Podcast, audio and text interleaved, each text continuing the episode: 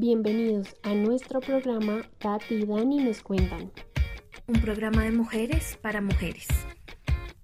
Bueno, hola a todas las personas que nos escuchan en este nuevo episodio de Tati y Dani nos cuentan. Yo soy Dani. Hola Tati, ¿cómo estás? Muy bien, Dani, ¿y tú? Súper, súper bien, muy contenta por el tema que vamos a tratar hoy. Cuéntanos de qué se trata. Bueno, hoy vamos a hablar sobre el 10 de septiembre, que es el Día Mundial del Suicidio, de la prevención del suicidio. Entonces, vamos a tener como invitada a Catalina Gómez. Ella ha estado invitada en varios de nuestros episodios y nos va a contar varias cosas de ese día. Em, nos va a contar las líneas de emergencia, también cómo prevenir. Hola Cata, ¿cómo estás?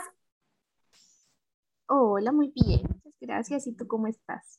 Muy bien también. Bueno, hoy vamos a hablar de un día súper especial, que es el Día Mundial de la Prevención del Suicidio. Creo que es un tema que debemos ondear y educar a las personas para que sepan cómo manejar las situaciones que se pueden presentar en la vida. Entonces, bueno, Cuéntanos un poquito sobre este día, em, por qué se conmemora y todo el tema. Pues básicamente hace muchos años eh, se empezó a celebrar el Día Mundial de la Prevención del Suicidio como el 10 de septiembre, el cual está avalado por la OMS, ya que se entiende la gran problemática pues que se encuentra en tal vez no, estar, no ser conscientes de que es una problemática social y de que es mucho mejor prevenir ese tipo como de causa de mortalidad que atacar directamente eh, ya después de que se puedan cometer suicidios consumados. ¿Qué pasa? Que a lo largo de los años se dan cuenta que esto es un problema colectivo de salud pública, que uno de, de las causas principales de muerte también a nivel mundial es el suicidio, y por ende se empieza a crear un poquito más como de expectativa, de esperanza también, a reducir ese problema, basado pues en la prevención, en el apoyo de profesionales de la salud, de funcionarios políticos, en entender que es una causa de mortalidad pues que podemos prevenir apoyándonos en diferentes profesionales. Ok, súper bien. Ok, ¿cómo hacemos para identificar las señales de alarma cuando una persona está en el proceso de ideación o de conducta suicida, ya como tal? Bueno, eh, digamos que hay diferentes señales de alarma que es importante ir evaluando. Eh, en primer caso, por ejemplo, es importante ver el nivel de cambio que encontramos en esa persona. Muchas veces empezamos a ver comportamientos, actitudes que nos demuestran que tal vez hay algo que está mal o hay algo que está distinto en esa persona. Esa es una primera señal de alarma. Ya cuando hablamos de ideación suicida, que ya es el hecho de, por ejemplo, verbalizar eh, acciones o ideas como quiero quitarme la vida, eh, la vida de mis papás, por ejemplo, sería mejor si yo no existiera, o yo debería morirme, qué pasaría si me muriera, ya se ve un riesgo mucho más inminente porque es una persona que probablemente está haciéndonos notar o haciéndonos entender que esa posibilidad de morirse o quitarse la vida está latente. También hay otras amenazas o riesgos, eh, señales de alarma, pues que podemos identificar que puede ser, por ejemplo, en las redes de apoyo, una persona que tenga redes de apoyo un poco más debilitadas, que tenga un historial familiar en la que, por ejemplo, no sé, ya antes había alguna otra persona había intentado o había consumado un suicidio, si la persona ha tenido intentos previos o autolesiones, por ejemplo, que muchas veces tenemos amigos, familiares que ya se han infringido daño directo y tal vez tratamos como de mm, subestimar como ese nivel de acción. Involucra también eh, o se tiene mucho en cuenta los factores contextuales, el hecho de que el entorno en el que tú te desempeñes tal vez sea un entorno que te facilite sentirte acompañado, que te facilite reducir todas esas señales de alarma, o sea un contexto que por el contrario te refuerza al tal vez menospreciar o como restarle valor o importancia a eso que las personas están sintiendo. Y obviamente, pues digamos que una de las señales de, alarmas más señales de alarma más importantes pues son los intentos previos. Una persona que ya haya intentado en el último año, por ejemplo, eh, un intento de suicidio, ya significa que está como pidiendo un poco más de ayuda, ya está llegando a un límite importante. ¿Y cómo podemos ayudar a las personas que vemos que tienen estas conductas o que incluso ya han, tenido un intento? Bueno, lo primero eh, depende obviamente del vínculo que tengamos con esa persona, pero mm, intentar apoyarlo, intentar entender qué es lo que están pasando, qué es lo que están viviendo. Si no nos sentimos preparados para una conversación de ese tipo, es mejor también buscar a alguien que pueda tener esa conversación, ya sea un profesional o una persona más cercana a esta persona que nos genera esas alarmas. Intentar no invalidar esas emociones. Muchas veces lo que pasa es que, por ejemplo, no sé, una persona nos comenta como, eh, siento que mi vida no tiene sentido o tal vez yo estaría mejor muerto. Y lo que nosotros hacemos es reaccionar un poco a la defensiva, como juzgando eso que están manifestando con comportamientos o actitudes como ¿qué te pasa? ¿Cómo vas a decir eso? Eso es un acto egoísta. Y eso obviamente impide que la persona se sienta como en un entorno seguro para hablar de lo que está sintiendo. Entonces es importante no invalidar esas emociones que tiene la persona. Sobre todo si ya hicimos el intento como de acercarnos y hablar, o si esa persona fue la que tomó la iniciativa de acercarse y hablar con nosotros de lo que está pasando.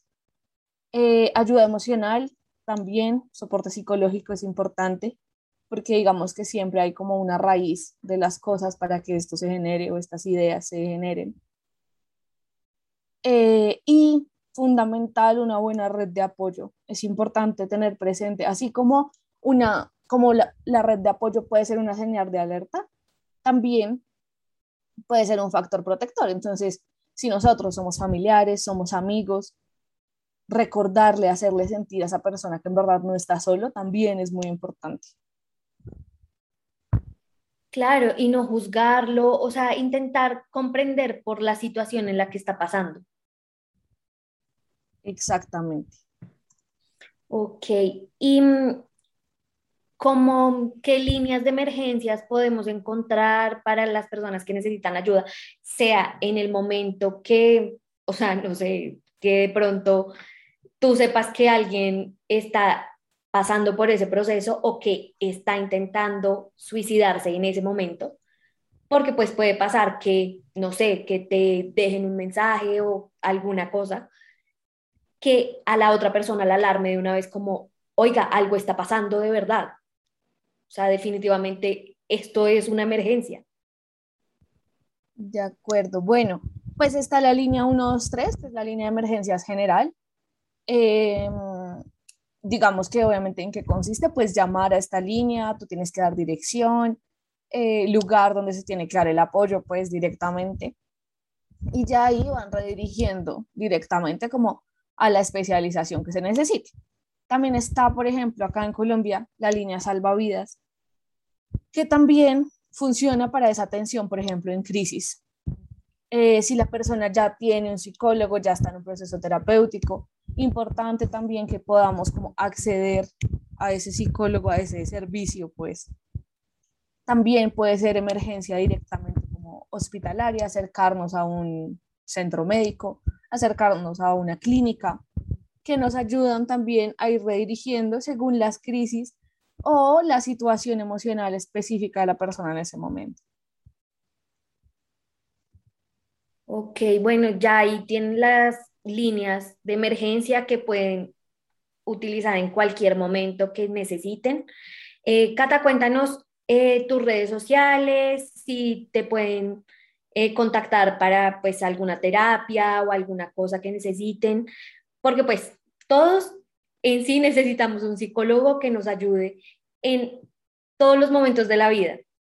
Entonces, pues para que pueda la persona hablar y, y pues ya ahí te contacte. Bueno, pues claro que sí. Bueno, como ya saben, mi nombre es Catalina Gómez. Eh, mi página de Instagram es catalinago.psicóloga. Mm, pues nada, como dice Tatis, estoy totalmente como a disposición a lo que necesiten. Muchas veces subestimamos un poco también el proceso terapéutico y es un proceso fundamental, sobre todo cuando tenemos a alguien cercano que tal vez no sabemos cómo ayudarle o cuando somos esa persona que en ocasiones hemos tenido ya sea ideación o comportamientos suicidas. Eh, entonces, nada, estoy pues para lo que necesiten y muchas gracias Tati por esta invitación. No, con toda la alegría del mundo tenerte otra vez por aquí. Incluso no solamente hablar cuando ya estás em, pensando como en el tema de suicidio, sino también solamente para hablar. O sea, eh, cotidianamente estamos muy cerrados en el tema de ir a terapia y es un tema que por salud mental, porque pues no siempre puedes hablar con las personas que están al lado tuyo o sea, como tu familia, tus amigos, no puedes ser totalmente abierto. Y pues una persona externa con la que tú puedas decirle todo lo que tú todo lo que pienses en realidad. Entonces, pues es algo sano. Total, totalmente de acuerdo. Bueno, Cata, muchísimas gracias por estar con nosotras. Claro que sí, muchísimas gracias por la invitación nuevamente. Chao. Chao. Bueno, y después de esta entrevista que ha sido tan enriquecedora, vamos a escuchar dos canciones. Vamos a escuchar Happy de Pharrell Williams y Don't Worry, Be Happy de Bobby McFerrin. Ya volvemos.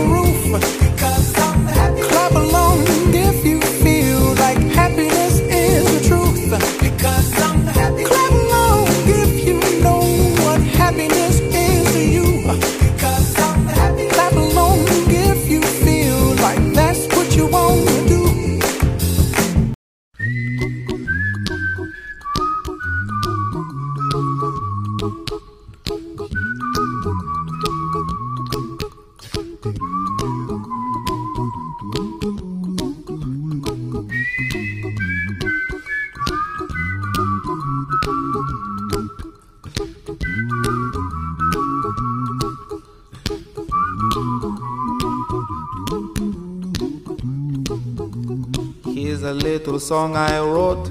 You might want to sing it note for note. Don't worry. Be happy. In every life we have some trouble. But when you worry, you make it double. Don't worry. Be happy. Don't worry. Be happy now.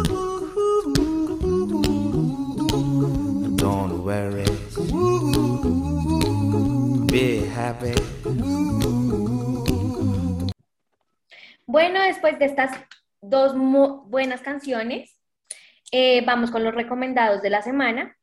Yana, tu acompañante emocional, que es una app de celular que, creada por psicólogos, que sirve como eh, un terapeuta, por decirlo así, pero Em, pues te ayuda, tú hablas eh, con, la aplicación y como que dices lo que estás sintiendo, las emociones, algunas rutinas que tengas en tu día a día.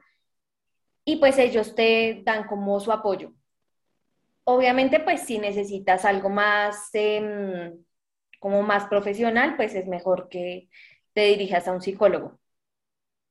Pero pues, como por el celular puede servir. ¿Y tú, Dani, qué recomendados tienes? Pues eh, hablando un poquito de eso, eh, hay un grupo, una comunidad que se llama Hill Room. Eh, pueden encontrarlos en Instagram. ya saben, pues desde nuestra cuenta les vamos a dejar todos los links para que puedan buscarlos. Ellos son como un conglomerado de muchos especialistas que tienen que ver con la salud mental y psicológica, eh, a los cuales ustedes les pueden escribir y decirles como, vengan, eh, me estoy sintiendo mal o quisiera una asesoría o incluso si es un caso de emergencia en donde de verdad necesitan ayuda para ustedes o para una persona que tengan cerca, pues ellos son, eh, siempre están súper dispuestos y tienen muchísimos profesionales de todas las áreas, pues para tratar cualquier tipo de trastorno de momento de crisis. Entonces me parece súper interesante y además también les quiero recomendar a una persona, ella se llama La Rubia Inmoral en redes. Ella es una influencer, pero que aparte ha atravesado por muchos procesos de depresión y de ansiedad en su vida y toca bastante este tema en redes. Me parece que podría también ayudar para que tanto si una persona siente eh, este tipo de, padecimientos o si em, ve que alguna persona que tiene cerca podría estar reflejando pues algún tipo de intención, no solo suicida, sino de cualquier otro tipo de trastorno, puede de pronto como guiarse de algunos truquitos o cositas o señales de alerta que la rubia cuenta pues desde su propia experiencia. Entonces me parece muy interesante para que lo sigan y pues de antemano pues Tati y yo no somos profesionales, pero pues ya saben que pues es una situación de emergencia y de verdad necesitan hablar con alguien o si simplemente quieren hablar con alguien, pues nuestras redes siempre están disponibles para que nos escriban. Pueden seguir en nuestras redes sociales, Tati y Dani NC, y pueden escucharnos en Spotify y en otras plataformas que estamos abriéndolas en esta semana. Por ahí les estaremos compartiendo en nuestras redes sociales. Em, y nos vemos en otros episodios. Los esperamos en una nueva emisión de nuestro programa. Todos los martes a las 3 pm hora Colombia.